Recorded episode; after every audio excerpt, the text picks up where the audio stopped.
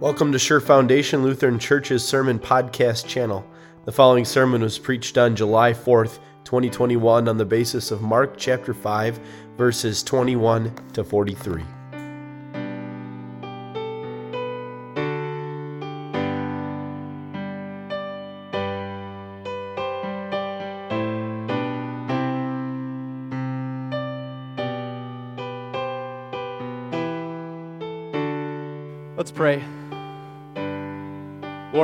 May the words of my mouth and the meditation of our hearts be pleasing in your sight, O Lord, our rock and our redeemer. Amen. The great men and women of this world all have one thing in common. Either they, they have died, or one day they, they will die. Some people have called death the, the great equalizer. Nobody has ever escaped death, and nobody ever will. Sometimes live as if they could escape death. Uh, some other times we put off thinking about death altogether, but by and large, death comes to all. Cheery thought for a Sunday morning. Here we go. Happy 4th of July. it's certainly not a, a cheery thought. But it is the truth. And it's the truth that, that we need to hear and the truth that we need to accept if we're going to live a life of great purpose and great perspective. Because once you accept that, that one day, yes, you will die and, and so will I, then we're left to search for something or someone who is greater than death. Our gospel lesson for this morning has us on the shores of the, the Sea of Galilee. A large crowd is gathered around Jesus, and for Jesus and his disciples, this is becoming the norm. Jesus' miracles and Jesus' teaching have started to attract large crowds to him. Word had traveled fast, and people were anxious to see Jesus and, and everything that he had to bring to them. And so, in this particular instance, Jesus is teaching this crowd of people by the Sea of Galilee. They're all kind of pressing in on him. And this man happens to make his way through the crowd and to Jesus.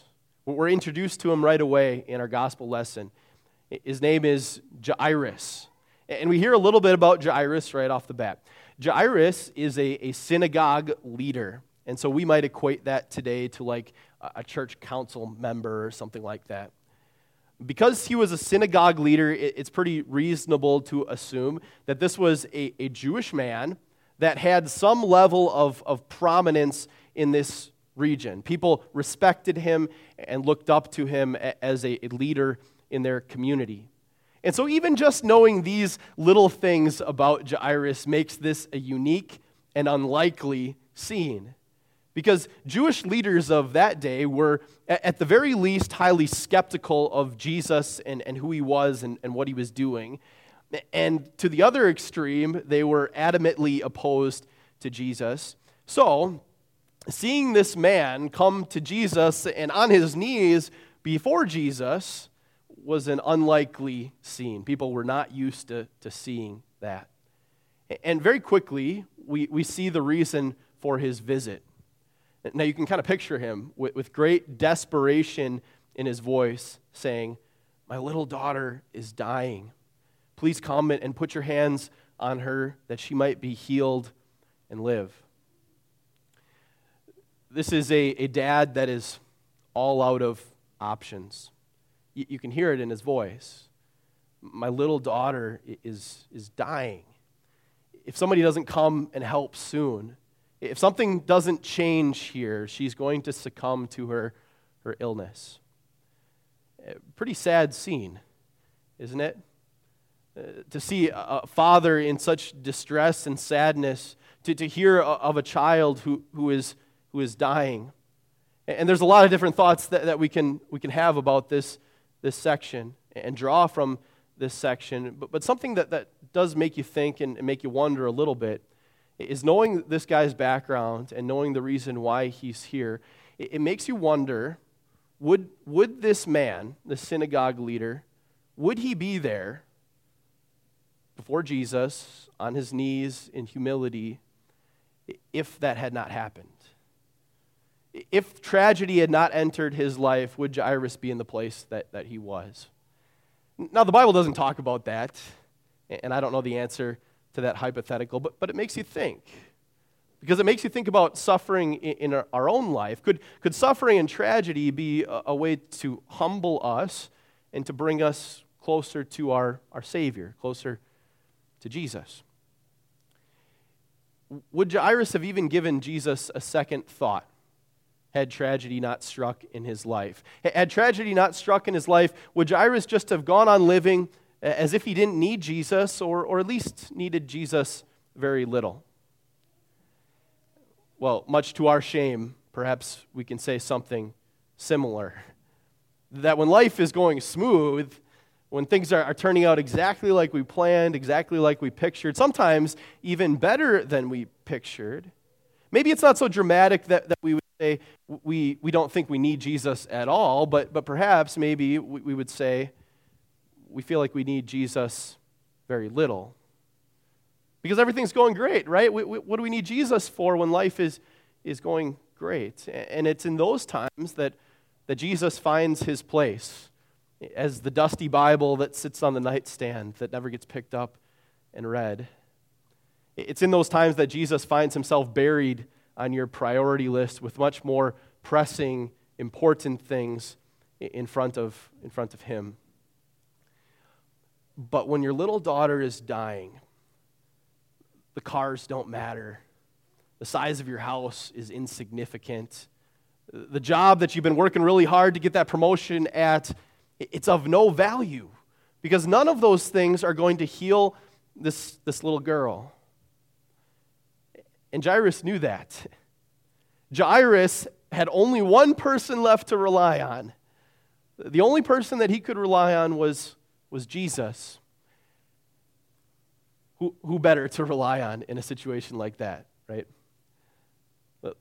Look at Jairus' words here because I think we'd be tempted to think that this is Jairus covering all of his bases, you know, just, just checking off everything, making sure he tried all of his options. Uh, we, we might be tempted to think that this is Jairus' Hail Mary pass, that, that maybe he wouldn't be here if it weren't for uh, the, the tragedy that struck in his life. But Jairus' words reveal that he believes that Jesus has the power to heal his daughter. The word had worked in Jairus' heart. He had heard of the miraculous things that Jesus had done. He had heard the word of the Lord, the, the, the, words that Jesus had spoken, the teachings that he was proclaiming, and he believed. He believed that, that if Jesus came and put his hands on his daughter, that his daughter would be healed and live. That, that's faith.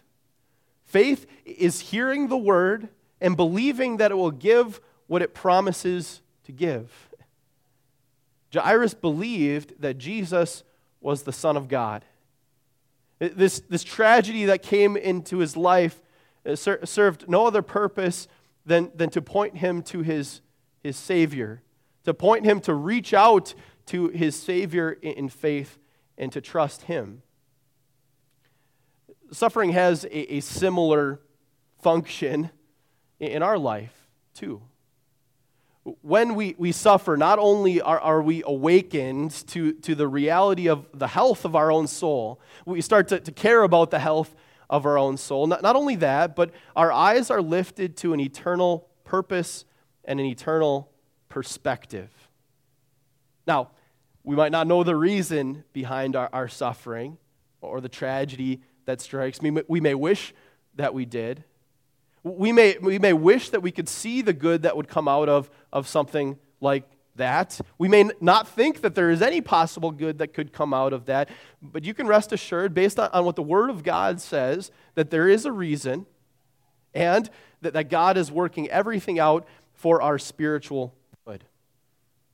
In this case, he was, he was doing this with Jairus. And Jairus' quest was partially successful, anyways. He, he had made his way through this large crowd and he had come to find Jesus. And now he had gotten Jesus to listen to him, first of all. With all the people that are trying to get Jesus' ear, this is no small feat. He gets Jesus to listen to him, and he gets Jesus to agree to come with him. But remember, remember the scene. You got, you got it kind of pictured here. He's by the shores of the Sea of Galilee. There's loads of people surrounding him and pressing in on him. What is that going to do for his travel time? It's going to hinder him, right? It's not going to be easy to travel from one place to another. I, I don't know the last time you've been in a huge crowd of, of people, but it moves pretty slow, right? You, you can take small little steps as you're going because there are so many people packed around. And on top of that, something else happens. You may have noticed that in, in our reading from Mark and, and even just listed out there, that we read four verses to start, and then we skipped some verses and finished the story of, of Jairus. So I want to talk about what's, what happened in the middle there, what's sam- sandwiched in between there, because there's something that happens between the time that Jairus gets uh, Jesus to, to agree to come to his house to, to see his daughter, and when Jesus is actually at his, his house. Uh, while they're moving with this crowd, probably at, at snail speed here, uh, th- this woman approaches him. This woman who had been sick for many, many years as well. And she believed that Jesus was the Son of God. She believed that Jesus was who he said he was, that he was sent from the Father. And she believed that he had the power to heal her, too. In fact, he believed that he was, she believed that he was so powerful that if she just reached out and touched his cloak, that she too would be healed of this, this illness that she had suffered for, for for many years. And so, with great determination, you can picture this, this woman breaking through this crowd. She, she needs to get near Jesus, and she finally gets there. She touches Jesus' cloak, and Jesus isn't even facing her at this time. He, he touches his cloak, and she is healed. And in a way that we can't really describe, the Bible tells us that Jesus felt power go out from him. He knew something had happened. He knew that he knows everything, so he knows that this, this woman was, was healed. And he turns around and, and he addresses her. And this is just another beautiful story of the power that Jesus had as the Son of God. It's another proof that Jesus is, in fact, the Son of God. But as all of this is happening, put yourself in Jairus' shoes here. He had finally got to Jesus. He got him to listen to him. He got him to agree to come to his house. Now they're moving at snail speed there, and now he's stopping to heal other people on the way too there might be a part of Jairus that's thinking, man, let's get going here. He's a little frustrated. Time is of the essence. His daughter is dying. This, this is a desperate situation here. And then his, his worst fear becomes reality. As all of this is happening, as he, he is trying to, to break through this, this crowd, servants come to them. And they say, Your little daughter has, has died. Can you remember where you were or how you felt when you received similar news? The death of somebody you know is always filled with emotion. And it can be very overwhelming too, because it's kind of in those moments where, where all the memories come flooding back, all the experiences that you've shared with that person in your life. Uh, some of them are, are good memories, some of them are, are painful memories. And the closer the relationship is, the more overwhelming it, it tends to be. And sometimes in those moments, the realization kind of, kind of hits you. You're never going to be able to talk to that person again. There's going to be no new memories w- with that, that person. This is the end. This is it. D- death is the end. Uh, imagine what a whole life with that perspective would look like. The perspective that, that when you die, that's it. You're in the ground forever. You, you cease to exist as a person. There is no life after death. Imagine what, how that would radically change how you looked at, at life. Imagine how that would radically change how you approached death. Imagine going to a funeral with that perspective. A funeral is going to be full, with, full of hopeless tears and pain and anguish because there's nothing that you or anybody else can do that can turn that sadness into joy. It is void of any hope. That's the perspective of the people that came to, to announce the death of Jairus' daughter to him and to, to Jesus. You heard them. They, come, they came and they said, your, your daughter is dead. Why do you bother this teacher anymore? Essentially, they're saying, Why bother Jesus? What is he going to do for you, you now? Yeah, when she was sick, when she was still just holding on, struggling, maybe somebody could have done something. But because death is the end, because death is final, because there's nothing that anybody can do about it, why bother the teacher? What can he or anyone else do about it? that line of thinking, it, it makes sense if Jesus wasn't the Son of God. But Jairus obviously believed that Jesus was the Son of God. We receive two proofs in here that he is the Son of God. And before Jairus can even say anything, Jesus turns to Jairus and says, Don't be afraid, just believe.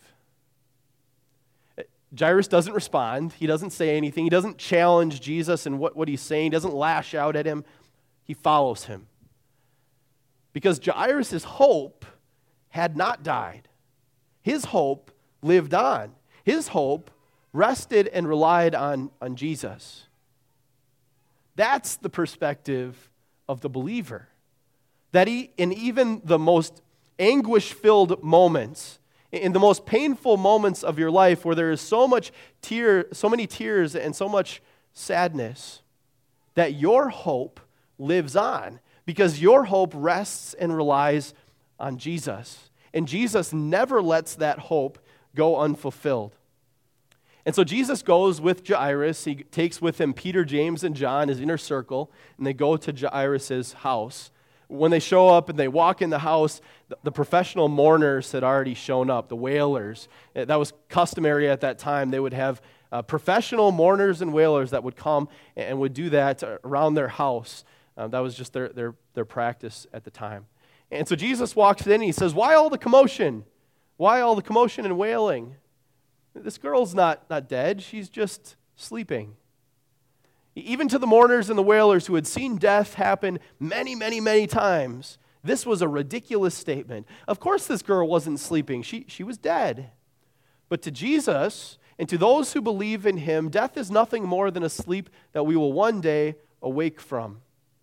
And so Jesus sends them out of the, out of the room, sends the, the mourners, the wailers out. So, so the only people who are there are, are Jairus, his wife, Peter, James, and John.